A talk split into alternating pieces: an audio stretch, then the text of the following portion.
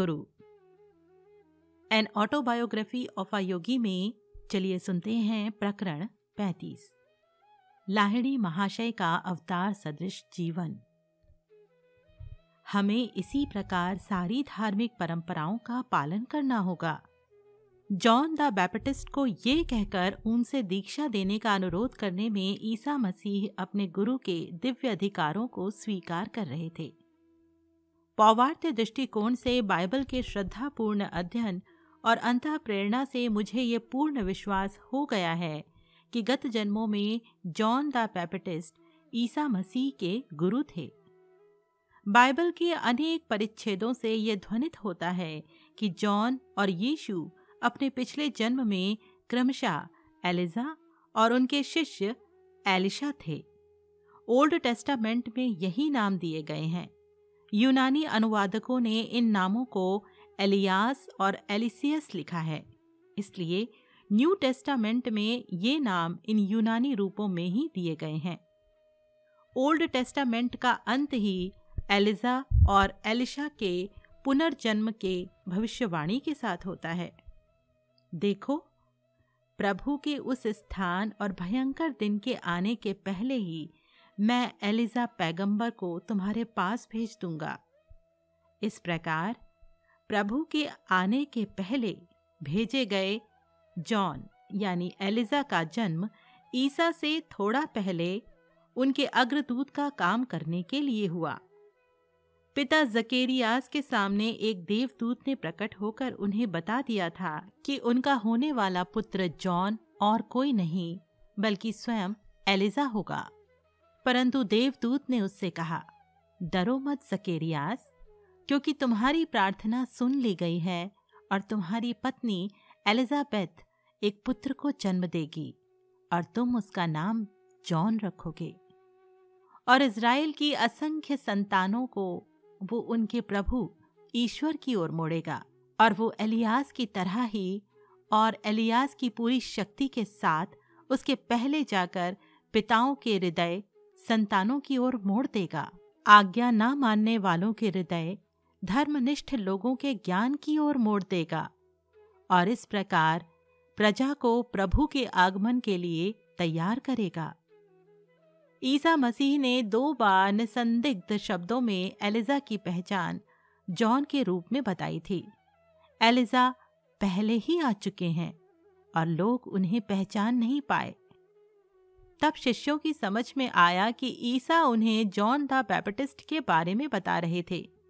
दूसरे एक स्थान पर ईसा मसीह कहते हैं, क्योंकि जॉन तक के सभी पैगंबरों और शास्त्रों ने भविष्यवाणी की है। और यदि तुम उसे स्वीकार करो तो वो वही एलियास है, जिसके आने के बारे में वो भविष्यवाणी थी। तब जॉन ने इससे इनकार किया कि वो एलियास यानी एलिजा है। तो उनका अभिप्राय था कि जॉन की दीन भूमिका में वे महान गुरु एलिजा के बाह्य गौरव एवं प्रताप का प्रयोग नहीं करने वाले थे। अपने पिछले जन्म में उन्होंने अपनी महिमा और आध्यात्मिक संपदा अपने शिष्य एलिशा को दे दी थी और एलिशा ने कहा, मैं आपसे प्रार्थना करता हूँ कि आपकी शक्ति दुगनी होकर मुझमें आ जाए। तब एलिजा ने कहा तुमने बड़ी मुश्किल चीज़ मांगी है। फिर भी, जब मुझे तुमसे दूर किया जाए, तब तुम अगर मुझे देख सके तो तुम्हारी इच्छा पूर्ण हो जाएगी। और एलिजा की पूर्ण आध्यात्मिक संपदा एलिशा में आ गई। भूमिकाओं में अदला बदली हो गई, क्योंकि एलिजा जॉन के लिए अब आध्यात्मिक दृष्टि से पूर्ण हुए। एलिशा ईसा का प्रकट गुरु बनने की कोई आवश्यकता नहीं रही थी। जब पहाड़ पर ईसा का शरीर दिव्य शरीर में रूपांतरित हो गया, तब उन्होंने अपने गुरु एलियास को ही मूसा के साथ देखा था। क्रॉस पर यातना की पराकाष्ठा में ईसा पुकार उठे। एली एली, लमा शबक्तनी। अर्थात, मेरे प्रभु मेरे प्रभु। तुमने मुझे क्यों त्याग दिया? वहाँ जो लोग खड़े थे, उनमें कुछ ने जब ये सुना तो उन्होंने कहा, ये आदमी एलियास को पुकार रहा है। देखते हैं कि एलियास इसे बचाने के लिए आता है या नहीं। जॉन और ईसा के बीच जो कालातीत गुरु शिष्य संबंध था, वही बाबा जी और लाहड़ी महाशय के बीच भी था। मृत्युंजय गुरु अत्यंत वात्सल्य के साथ अपने शिष्य के दो जन्मों के बीच के अथाह सागर को पार कर बालक लाहिड़ी और फिर युवा लाहिड़ी द्वारा उठाए गए कदमों का मार्गदर्शन करते रहे। शिष्य के जीवन के तैतीसवें वर्ष में पदार्पण करने से पहले बाबा जी ने प्रकट रूप से पुनः उस संबंध को स्थापित करना उपयुक्त नहीं समझा, जो कभी टूटा ही नहीं था।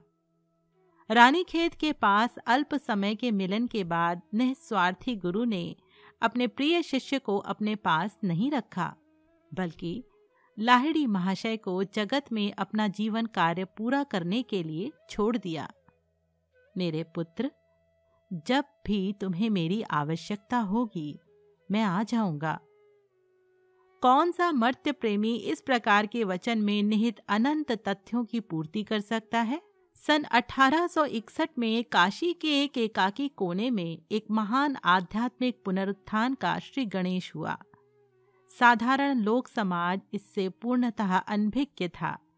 जिस प्रकार फूलों की सुगंध को छिपाकर नहीं रखा जा सकता, उसी प्रकार आदर्श गृहस्थ का जीवन चुपचाप व्यतीत करते लाहड़ी महाशय अपने स्वाभाविक तेज को छिपाकर नहीं रख सके। भारत के कोने कोने से भक्त भ्रमर इस जीवन मुक्त सदगुरु से सुधापान करने के लिए मंडराने लगे। लाहड़ी महाशय को प्यार से आनंद मग्न बाबू कहने वाले अंग्रेज़ ऑफ़िस सुपरिंटेंडेंट के ध्यान में सबसे पहले ये बात आई कि उनके कर्मचारी में कोई अज्ञात श्रेष्ठ परिवर्तन आ रहा है।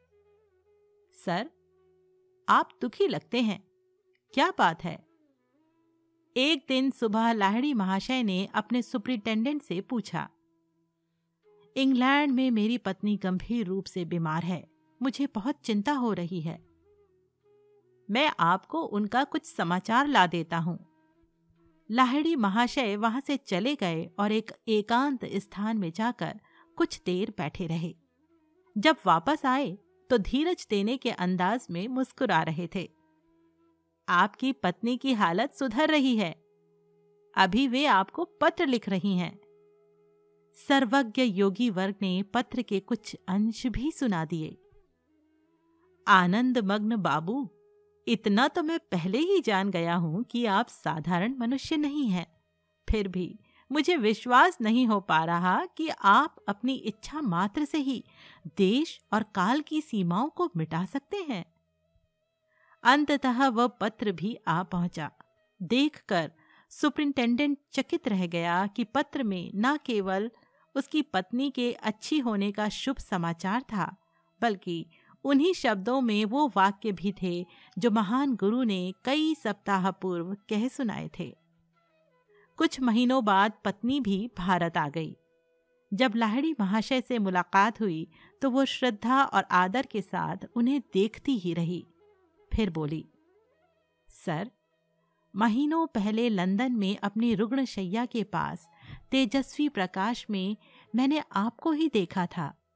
उसी क्षण मैं पूर्ण स्वस्थ हो गई और थोड़े ही दिन बाद भारत की लंबी समुद्र यात्रा करने में समर्थ हो गई। दिन प्रतिदिन महान गुरु एक दो साधकों को क्रिया योग की दीक्षा देते थे। अपने इन आध्यात्मिक कर्तव्यों एवं व्यवसायिक तथा पारिवारिक जीवन के उत्तरदायित्वों के अलावा वे शिक्षा के क्षेत्र में भी सोत्साह हिस्सा लेते थे। उन्होंने कई घरों में छोटी छोटी पाठशालाएँ शुरू करवा दी थीं और काशी के बंगाली टोला मोहल्ले में एक बड़े हाई स्कूल के विकास में सक्रिय योगदान दिया था। साप्ताहिक सभाओं में, जो बाद में गीता सभा के नाम से प्रतिष्ठित हुई। महान गुरु अनेक जिज्ञासुओं को शास्त्रों का अर्थ समझाते थे। इन बहुमुखी गतिविधियों द्वारा लाहड़ी महाशय उस सामान्य प्रतिवाद का उत्तर देने की चेष्टा कर रहे थे। व्यवसायिक और सामाजिक कर्तव्यों को निभाते निभाते ध्यान धारणा का समय ही कहाँ बचता है? इस महान गृहस्थ योगी गुरु का पूर्ण संतुलित जीवन हज़ारों नर नारियों के लिए प्रेरणा का स्रोत बना। केवल साधारण सा वेतन पाते हुए भी किफ़ायती खर्च करते हुए ये आडंबरहीन गुरु, जिनके पास कोई भी पहुँच सकता था, अत्यंत स्वाभाविक तरीके से सुखपूर्वक, संयमित, सांसारिक जीवन व्यतीत कर रहे थे। साक्षात परमात्मा के आसन पर विराजमान होते हुए भी लाहिड़ी महाशय बिना किसी भेदभाव के सभी लोगों का आदर करते थे। जब उनके भक्त उन्हें प्रणाम करते तो वे भी उत्तर में उन्हें नमस्कार करते। गुरु के पाँव छूने की प्राचीन पौवार्त्य प्रथा होते हुए भी वे स्वयं ही शिशु सुलभ विनम्रता के साथ दूसरों के पाँव छू लेते थे, पर दूसरों को कभी अपने पाँव नहीं छूने देते थे। हर धर्म के लोगों को क्रिया योग दीक्षा का दान लाहड़ी महाशय के जीवन की एक उल्लेखनीय विशिष्टता थी। केवल हिंदू ही नहीं, बल्कि उनके प्रमुख शिष्यों में मुसलमान और ईसाई भी थे। द्वैतवादी हो या अद्वैतवादी, चाहे वो किसी भी धर्म का अनुयायी हो या किसी भी प्रचलित धर्म को न मानता हो, विश्वगुरु सबका निष्पक्ष रूप से स्वागत करते और उन्हें शिक्षा देते थे। उनके एक मुसलमान शिष्य अब्दुल गफूर खान अत्यंत ऊँची अवस्था में पहुँचे हुए थे। स्वयं सर्वोच्च ब्राह्मण जाति के होते हुए भी लाहड़ी महाशय ने अपने समय की कट्टर जाति व्यवस्था को तोड़ने की दिशा में साहसिक कदम उठाए थे। जीवन के सभी क्षेत्रों के लोगों को इस गुरु की सर्वव्यापी छत्र छाया में आसरा मिलता था। सभी ईश प्रेरित संतों के समान ही लाहड़ी महाशय ने भी समाज के पतित दलितों के हृदयों में आशा की नई किरण जगाई।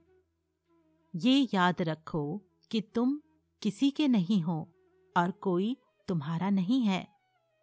इस पर विचार करो कि किसी दिन तुम्हें इस संसार का सब कुछ छोड़कर चल देना होगा। इसलिए अभी से ही भगवान को जान लो। महान गुरु अपने शिष्यों से कहते ईश्वरानुभूति के गुब्बारे में प्रतिदिन उड़कर मृत्यु की भावी सूक्ष्म यात्रा के लिए अपने को तैयार करो। माया के प्रभाव में तुम अपने को हाड़ मांस की गठरी मान रहे हो, जो दुखों का घर मात्र है। अनवरत ध्यान करो, ताकि तुम जल्दी से जल्दी अपने को सर्व दुख, क्लेश मुक्त, अनंत परम तत्व के रूप में पहचान सको। क्रिया योग की गुप्त कुंजी के उपयोग द्वारा देह कारागार से मुक्त होकर परम तत्व में भाग निकलना सीखो। गुरुवर अपने विभिन्न शिष्यों को अपने अपने धर्म के अच्छे परंपरागत नियमों का निष्ठा के साथ पालन करने के लिए प्रोत्साहित करते थे। मुक्ति की व्यवहारिक प्रवधि के रूप में क्रिया योग के सर्व समावेशक स्वरूप के महत्व को स्पष्ट करने के बाद फिर लाहड़ी महाशय अपने शिष्यों को अपने अपने वातावरण एवं पालन पोषण के अनुसार अपना जीवन जीने की स्वतंत्रता देते थे। वे कहते थे, मुसलमान को रोज पाँच बार नमाज़ पढ़ना चाहिए। हिंदू को दिन में कई बार ध्यान में बैठना चाहिए। ईसाई को रोज कई बार घुटनों के बल बैठकर प्रार्थना करके बाइबल का पाठ करना चाहिए। लाहिड़ी महाशय अत्यंत विचार पूर्वक अपने अनुयायियों को उनकी स्वाभाविक प्रवृत्तियों के अनुसार भक्ति योग, कर्म योग, ज्ञान योग या राजयोग के मार्ग पर चलाते थे। संन्यास लेने की इच्छा रखने वाले शिष्यों को वे आसानी से उसकी अनुमति नहीं देते थे। हमेशा उन्हें संन्यास जीवन की उग्र तपश्चर्या पर पहले भली भांति विचार कर लेने का परामर्श देते थे। अपने शिष्यों को वे शास्त्रों की अनुमान मूलक चर्चा में न उलझने का परामर्श देते थे। वे कहते, केवल वही बुद्धिमान है जो प्राचीन दर्शनों का केवल पठन पाठन करने के बजाय उनकी अनुभूति करने का प्रयास करता है। ध्यान में ही अपनी सब समस्याओं का समाधान ढूंढो। व्यर्थ अनुमान लगाते रहने के बदले ईश्वर से प्रत्यक्ष संपर्क करो। शास्त्रों के किताबी ज्ञान से उत्पन्न मतांध धारणाओं के कचरे को अपने मन से निकाल फेंको और उसके स्थान पर प्रत्यक्ष अनुभूति के आरोग्यप्रद मीठे जल को अंदर आने दो। अंतरात्मा के सक्रिय मार्गदर्शन से मन की तार को जोड़ लो। उसके माध्यम से बोलने वाली ईश्वर वाणी के पास जीवन की प्रत्येक समस्या का उत्तर है। अपने आप को संकट में डालने के मामले में मनुष्य की प्रतिभा का कोई अंत प्रतीत नहीं होता। परंतु उस परम दयालु ईश्वर के पास सहायता की युक्तियों की भी कोई कमी नहीं है। एक दिन भगवत गीता पर लाहड़ी महाशय का प्रवचन सुन रहे शिष्यों को उनकी सर्वव्यापिता की झलक देखने को मिली। लाहड़ी महाशय सकल स्पंदनशील सृष्टि में व्याप्त कूटस्थ चैतन्य का अर्थ समझा रहे थे, तभी हठात वे हाफने लगे। मानो, उनका दम घुट रहा था और साथ ही चिल्ला उठे। जापान के समुद्र तट के पास मैं अनेक लोगों के शरीरों के माध्यम से डूब रहा हूँ। कुछ दिनों बाद शिष्यों ने समाचार पत्रों में उस दिन जापान के पास डूबे एक जहाज़ में यात्रा कर रहे अनेक लोगों की डूबने से मृत्यु का समाचार पढ़ा। अनेक दूर दूर तक रहने वाले शिष्यों को अपने इर्द गिर्द लाहड़ी महाशय की संरक्षक एवं मार्गदर्शक उपस्थिति का अनुभव होता था। जो शिष्यगण परिस्थितिवश उनके पास नहीं रह सकते थे, उन्हें लाहड़ी महाशय सांत्वना देते हुए कहते थे। जो क्रिया का अभ्यास करते हैं, उनके पास मैं सदैव रहता हूँ। तुम्हारी अधिकाधिक व्यापक बनती जाती आध्यात्मिक अनुभूतियों के माध्यम से मैं परम पद प्राप्त करने में तुम्हारा मार्गदर्शन करूँगा। लाहिड़ी महाशय के एक मुख्य शिष्य श्री भूपेंद्र नाथ सान्याल ने बताया कि अठारह ईस्वी में जब वे किशोरावस्था में थे तो काशी जाने में असमर्थ होने के कारण उन्होंने आध्यात्मिक उपदेश के लिए लाहड़ी महाशय से प्रार्थना की। लाहड़ी महाशय ने उनके स्वप्न में आकर उन्हें दीक्षा दी। बाद में किशोर भूपेंद्रनाथ काशी गए और वहाँ उन्होंने लाहड़ी महाशय से दीक्षा के लिए अनुरोध किया। लाहड़ी महाशय ने उत्तर दिया, मैंने स्वप्न में तुम्हें पहले ही दीक्षा दे दी है। यदि कोई शिष्य किसी सांसारिक दायित्व की उपेक्षा करता तो लाहड़ी महाशय उसे प्यार से समझाकर रास्ते पर ले आते। जब किसी शिष्य के दोषों के बारे में खुलेआम बोलने के लिए उन्हें विवश होना पड़ता, तब भी लाहड़ी महाशय अत्यंत सौम्य और शांतिदायक शब्दों में बोलते थे। श्री युक्तेश्वर जी ने एक बार मुझे बताया। फिर विचार मग्न होते हुए आगे कहा, कोई भी शिष्य कभी हमारे गुरुदेव की फटकार से बचने के लिए भागा नहीं। मैं अपनी हँसी को रोक नहीं सका, परंतु मैंने सच्चे हृदय से अपने गुरु को विश्वास दिलाया कि तीखा हो या कोमल, उनका हर शब्द मेरे कानों के लिए मधुर संगीत के समान है। लाहड़ी महाशय ने अत्यंत विचारपूर्वक क्रिया योग को साधक की प्रगति के अनुसार चार क्रमों में दी जाने वाली दीक्षाओं में विभाजित किया। साधक की एक निश्चित हद तक उन्नति होने के बाद ही वे उसे तीन उच्चतर क्रियाओं की दीक्षा देते थे। एक शिष्य को ऐसा लग रहा था कि उसका उचित मूल्यांकन नहीं हो रहा है। एक दिन उसने अपना असंतोष शब्दों में प्रकट किया। उसने कहा, गुरुदेव, अब तो मैं निश्चय ही द्वितीय दीक्षा पाने के योग्य हो गया हूँ। उसी समय दरवाज़ा खुला और एक विनम्र साधक वृंदा भगत ने कमरे में प्रवेश किया। वे काशी में पोस्टमैन थे। वृंदा, यहाँ मेरे पास आकर बैठो। महान गुरु उनकी ओर देखकर स्नेहपूर्वक मुस्कुराए। ये बताओ कि क्या तुम द्वितीय क्रिया के योग्य हो गए हो? पोस्टमैन ने दीन भाव से हाथ जोड़ दिए और चौकन्ने होकर कहा, गुरुदेव, अब मुझे और कोई दीक्षा नहीं चाहिए। किसी उच्चतर शिक्षा को अब मैं कैसे आत्मसात कर सकता हूँ? आज तो मैं आपका आशीर्वाद मांगने ही आया था, क्योंकि प्रथम क्रिया से ही मुझे ऐसा दिव्य नशा चढ़ जाता है कि ठीक से अपना पत्र बांटने का काम भी नहीं कर पा रहा हूँ। वृंदा ब्रह्मानंद सागर में पहले ही तैर रहा है। लाहड़ी महाशय के मुख से ये शब्द सुनकर उस द्वितीय दीक्षा मांगने वाले शिष्य ने शर्म से अपना सिर झुका लिया और कहा, गुरुदेव मेरी समझ में आ गया है कि मैं एक ऐसा घटिया कारीगर हूँ जो अपने औजारों को ही दोष दिया करता है। बाद में उस दीन, अशिक्षित पोस्टमैन ने क्रिया के द्वारा अपनी अंतर्दृष्टि को इतना विकसित कर लिया कि कभी कभी विद्वान और पंडित भी शास्त्रों के जटिल मुद्दों पर उसका मत जानने के लिए उसके पास पहुँच जाते थे। वाक्यों और शब्दों की रचना से तथा अहंकार और पाप से अनभिज्ञ, वृंदा विद्वान पंडितों में प्रख्यात हो गया। काशी के असंख्य शिष्यों के अतिरिक्त भारत के सुदूर भागों से भी सैकड़ों लोग लाहड़ी महाशय के पास आते थे। लाहड़ी महाशय स्वयं भी अपने दो पुत्रों के ससुराल वालों से मिलने के लिए अनेक बार बंगाल में जाते थे। इस प्रकार बार बार उनकी उपस्थिति से पावन हुए बंगाल में क्रिया योगियों की छोटी छोटी मंडलियों का जाल सा बन गया। विशेषतः कृष्णनगर एवं विष्णुपुर जिलों में चुपचाप अपनी साधना करने वाले अनेकानेक साधकों ने आज तक आध्यात्मिक ध्यान की अदृश्य धारा को बहती रखा है। लाहिड़ी महाशय से क्रिया दीक्षा प्राप्त करने वाले अनेकानेक संतों में काशी के प्रख्यात स्वामी भास्करानंद सरस्वती तथा देवघर के अत्यंत उच्च कोटि के तपस्वी बालानंद ब्रह्मचारी भी थे। कुछ समय के लिए लाहड़ी महाशय, काशी के महाराजा, ईश्वरी नारायण सिंह बहादुर के पुत्र के निजी शिक्षक भी रहे थे।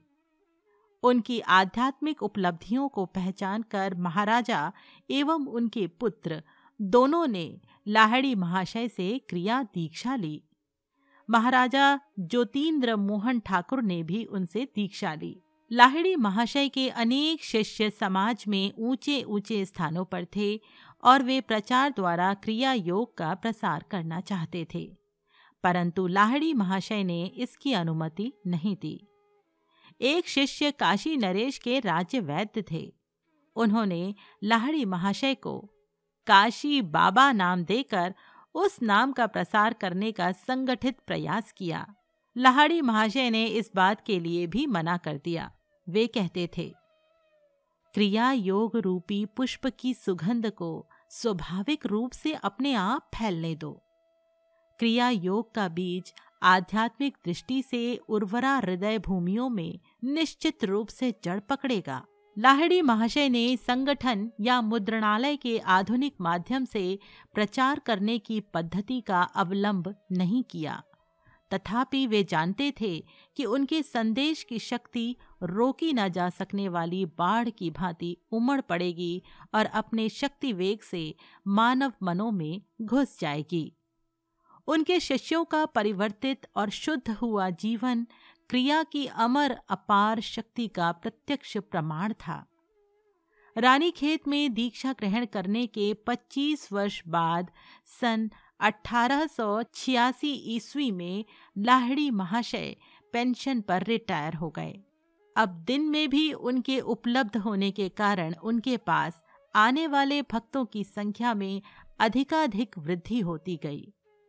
अब महान गुरु अधिकांश समय निश्चल पद्मासन में मौन बैठे रहते थे। वे सदा अपने छोटे से बैठक खाने में ही बैठे रहते थे, यहाँ तक कि कभी टहलने जाने या घर के दूसरे हिस्सों में जाने के लिए भी वे शायद ही कभी वहाँ से उठते थे। गुरु के दर्शन के लिए शिष्यों के आगमन का क्रम लगभग अखंड रूप से चलता रहता था। लाहड़ी महाशय के शरीर में अधिकांश समय अति मानवीय लक्षणों का दिखाई देना प्रायः दर्शनार्थियों को चिंता और विस्मय में डाल देता था, जैसे श्वास रहितता। निद्रा रहितता नाड़ी और हृदय की धड़कन का रुका हुआ होना। घंटों तक पलके झपकाए बिना शांत आँखों का खुला होना और उनके चारों ओर शांति का प्रगाढ़ वलय होना। वहाँ से लौटने वालों में कोई ऐसा नहीं होता था जो दिव्य प्रेरणा से भारित न हुआ हो। सभी को ये ज्ञान हो जाता था कि उन्हें एक सच्चे भगवत स्वरूप संत का मौन आशीर्वाद प्राप्त हो गया है। बाद में लाहड़ी महाशय ने अपने एक शिष्य पंचानन भट्टाचार्य को कोलकाता में आर्य मिशन इंस्टीट्यूट नाम से एक योग केंद्र स्थापित करने की अनुमति दी। ये केंद्र कुछ जड़ी बूटियों की यौगिक औषधियाँ वितरित करता था और उसने बंगाल में भगवत गीता का प्रथम सस्ता सुलभ संस्करण प्रकाशित किया था। हिंदी और बंगाली में प्रकाशित ये आर्य मिशन गीता हज़ारों घरों में पहुँची। साधारणतः लोगों को विभिन्न रोगों के निवारण के लिए लाहड़ी महाशय प्राचीन परंपरा के अनुसार नीम का तेल देते थे।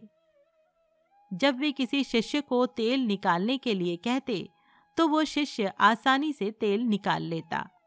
अन्य कोई यदि वो तेल निकालने का प्रयास करता तो उसके सामने विचित्र बाधाएँ खड़ी हो जाती थीं। जैसे, जब वो आसवन के लिए आवश्यक प्रक्रिया पूरी करता तो उसे दिखाई देता कि पूरा तेल ही भाप बनकर उड़ चुका है। स्पष्ट है कि गुरु का आशीर्वाद उस प्रक्रिया में एक आवश्यक तत्व था। लाहड़ी महाशय की बंगाली में लिखावट तथा हस्ताक्षर सहित कुछ पंक्तियाँ उन्होंने अपने शिष्य के लिए लिखी हैं। उस एक पत्र में गुरुदेव एक संस्कृत श्लोक का अर्थ इस प्रकार बता रहे हैं। शांति की ऐसी अवस्था जिसने प्राप्त कर ली हो कि उसके पलके नहीं झपकती, उसने शांभवी मुद्रा सिद्ध कर ली है। श्रावण, हस्ताक्षर, श्री श्यामाचरण देव शर्मन। अन्य अनेक महान संतों की भांति ही लाहड़ी महाशय ने स्वयं कोई पुस्तक नहीं लिखी। परंतु शास्त्रों पर अपनी व्याख्याओं का अनेक शिष्यों को उपदेश दिया। लाहड़ी महाशय के पौत्र और मेरे प्रिय मित्र श्री आनंद मोहन लाहड़ी ने लिखा है। भगवत गीता तथा महाभारत के अन्य हिस्सों में भी अनेक ग्रंथियाँ हैं, यानी व्यासकूट हैं। उन व्यासकूटों का विचार न किया जाए तो उनमें केवल ऐसी कथाएँ मिलती हैं, जो विचित्र भी लगती हैं और जिन्हें कोई भी गलत समझ सकता है। इन ग्रंथियों को स्पष्ट न किया जाए तो एक ऐसा विज्ञान हमारी दृष्टि से ओझल ही रहेगा, जिसे हज़ारों हज़ारों वर्षों के प्रयोगों के अनुसंधान के बाद भारतवर्ष ने अति मानवीय धैर्य के साथ संभाल कर रखा है। लाहड़ी महाशय शास्त्रों की कल्पना सृष्टि के गूढ़ वाक्यों में कुशलता पूर्वक छिपाए गए धर्म विज्ञान को रूपकों से अलग कर प्रकाश में लाए शास्त्र कूट वाक्यों का शब्द जाल मात्र नहीं रहे। लाहड़ी महाशय ने सिद्ध कर दिया कि वैदिक पूजा विधियों के पीछे वैज्ञानिक अर्थ है। हम जानते हैं कि मनुष्य कुप्रवृत्तियों के आवेगों के आगे साधारणतया असहाय हो जाता है। परंतु जब क्रिया योग के अभ्यास से उसकी चेतना में इंद्रिय सुख से कहीं अधिक श्रेष्ठ और चिरस्थायी आनंद जागृत हो जाता है, तब वे कुप्रवृत्तियाँ बलहीन हो जाती हैं और उनकी ओर प्रवृत्त होने की मनुष्य के मन में कोई इच्छा नहीं रह जाती। इसमें तुच्छ इच्छाओं का परित्याग और श्रेष्ठ विचारों की प्राप्ति की प्रक्रिया साथ साथ घटित होती है। ऐसी प्रणाली के बिना केवल निषेधात्मक निर्देश देने वाले नैतिक विधि नियम हमारे लिए किसी काम के नहीं होते। समस्त गोचर अभिव्यक्तियों के पीछे शक्ति का महासागर अनंत ईश्वर ही है। सांसारिक कार्यों के प्रति हमारी आतुरता हमारे श्रद्धा युक्त विस्मय भाव को नष्ट कर देती है। आधुनिक विज्ञान हमें प्रकृति की शक्तियों का उपयोग कैसे किया जाता है, ये सिखाता है। इसलिए समस्त नाम रूपों में निहित महाप्राण शक्ति को हम समझ नहीं पाते। प्रकृति के साथ घनिष्ठता के कारण उसके चरम रहस्यों के प्रति हमारे मन में आदर समाप्त हो गया और उसके साथ हमारे संबंध ने व्यवहारिक व्यवसाय का रूप ले लिया। इस प्रकार से कहा जाए तो हम उसके साथ छेड़खानी करते रहते हैं, ताकि हमें पता चले कि किस किस प्रकार से उसे हमारे उद्देश्यों की पूर्ति के लिए विवश किया जा सकता है। हम उसकी शक्तियों का उपभोग तो करते हैं, पर अभी तक हमें उन शक्तियों के स्रोत के बारे में कुछ भी मालूम नहीं है। विज्ञान के मार्ग में प्रकृति के साथ हमारा संबंध ऐसा है, जैसा एक दास के साथ उसके अहंकारी हेकड़ मालिक का होता है। या दार्शनिक दृष्टिकोण से कहें तो प्रकृति को मानो बंदी बनाकर साक्षी के कटघरे में खड़ा कर दिया गया है। हम उससे प्रति प्रश्न करते हैं, उसे चुनौती देते हैं और उसकी साक्ष्य को बारीकी से मानवीय तराजुओं में तौलते हैं। जो उसके छिपे मूल्यों को कभी नाप नहीं सकते। दूसरी ओर, आत्मा जब उच्चतर शक्ति के साथ एकाकार हो जाती है, तब प्रकृति बिना किसी ज़ोर ज़बरदस्ती के मनुष्य की इच्छा का पालन करती है। प्रकृति पर इस अनायास प्रभुत्व को अबोध भौतिकवादी, चमत्कार कहते हैं।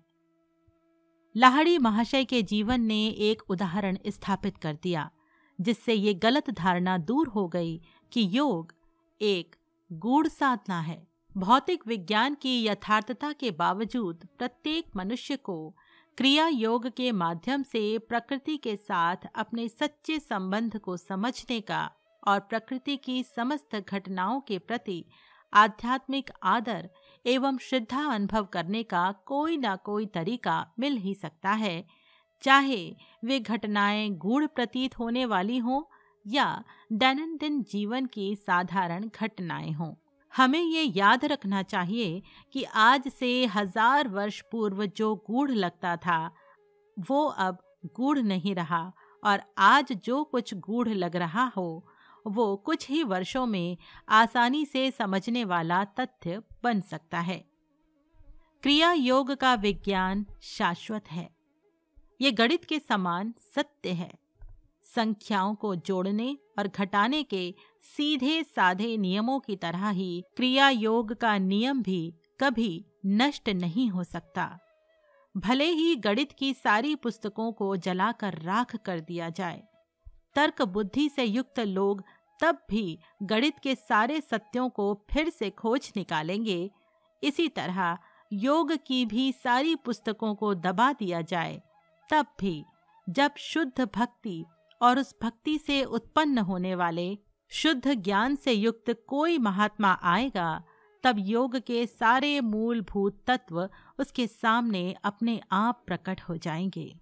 जिस प्रकार बाबा जी महावतार या सबसे महान अवतारों में हैं और श्री युक्तेश्वर जी को ज्ञानावतार कहना सार्थक होगा, उसी प्रकार लाहड़ी महाशय योगावतार थे। गुणवत्ता और परिमाण दोनों ही मापदंडों से इस महान गुरु ने समाज के आध्यात्मिक स्तर को उन्नत किया। अपने अंतरंग शिष्यों को ईसा मसीह के समान उच्च अवस्था में पहुँचा देने की शक्ति और जन साधारण में व्यापक स्तर पर उनके द्वारा दिए गए सत्य के ज्ञान से लाहड़ी महाशय की गणना मानव जाति के उद्धारकों में होती है। गुरु के रूप में उनकी अपूर्व विशिष्टता ये है कि उन्होंने एक निश्चित प्रणाली, क्रिया योग पर व्यवहारिक ज़ोर देते हुए प्रथम बार सभी मनुष्यों के लिए योग साधना का द्वार खोल दिया। उनके अपने जीवन के असंख्य चमत्कारों के अतिरिक्त योग मार्ग की प्राचीन जटिलताओं को सर्वसामान्य लोगों की समझ में आसानी से आने लायक प्रभावशाली, सरल रूप देकर योगावतार ने सब प्रकार के चमत्कारों की पराकाष्ठा कर दी। चमत्कारों के विषय में लाहड़ी महाशय प्रायः कहा करते थे, सामान्य जन के लिए अज्ञात, यानी चमत्कारों के सूक्ष्म नियमों के परिचालन की पात्र, अपात्र का सारा सार विचार किए बिना सार्वजनिक चर्चा नहीं करना चाहिए। ना ही उन्हें छाप कर प्रकाशित करना चाहिए। यदि इन पन्नों में कहीं मैं उनकी इस चेतावनी का उल्लंघन करता प्रतीत हो रहा हूँ तो उसका कारण ये है कि उन्होंने मुझे इसके बारे में आंतरिक आश्वासन दिया है। परंतु फिर भी बाबा जी, लाहड़ी महाशय और श्री युक्तेश्वर जी के जीवन के विषय में लिखते हुए मैंने कुछ चमत्कारों की कहानियों को ना लिखना ही उचित समझकर उन्हें छोड़ दिया। गूढ़ और समझने में अत्यंत कठिन तत्वों पर स्पष्टीकरणों का एक पूरा ग्रंथ ही लिखे बिना उन कहानियों को मैं इस पुस्तक में डाल भी नहीं सकता था। लाहड़ी महाशय स्वयं एक गृहस्थ योगी थे और उन्होंने जो संदेश इस संसार को दिया है, वो आज के संसार की आवश्यकताओं के अनुरूप ही है। प्राचीन भारत की उच्च कोटि की आर्थिक और धार्मिक परिस्थितियाँ अब नहीं रहीं। इसलिए भिक्षा पात्र लिए भ्रमण करते रहने वाले योगी के प्राचीन आदर्श को उन्होंने प्रोत्साहन नहीं दिया, बल्कि उन्होंने इस बात को अधिक लाभदायक बताते हुए उसी पर ज़ोर दिया कि योगी को अपनी आजीविका का स्वयं उपार्जन करना चाहिए।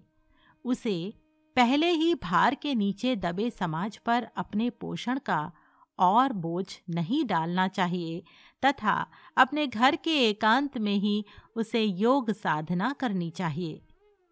इस उपदेश में उन्होंने स्वयं अपना ही ज्वलंत उदाहरण जोड़कर उसे और भी अधिक बल प्रदान किया।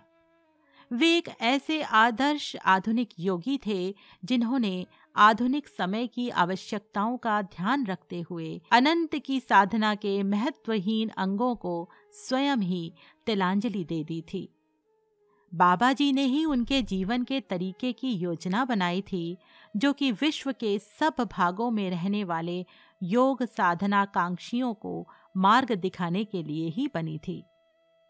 नए मनुष्यों के लिए नई आशा। योगावतार ने घोषणा कर दी थी, ईश्वर साक्षात्कार आत्म प्रयास से संभव है।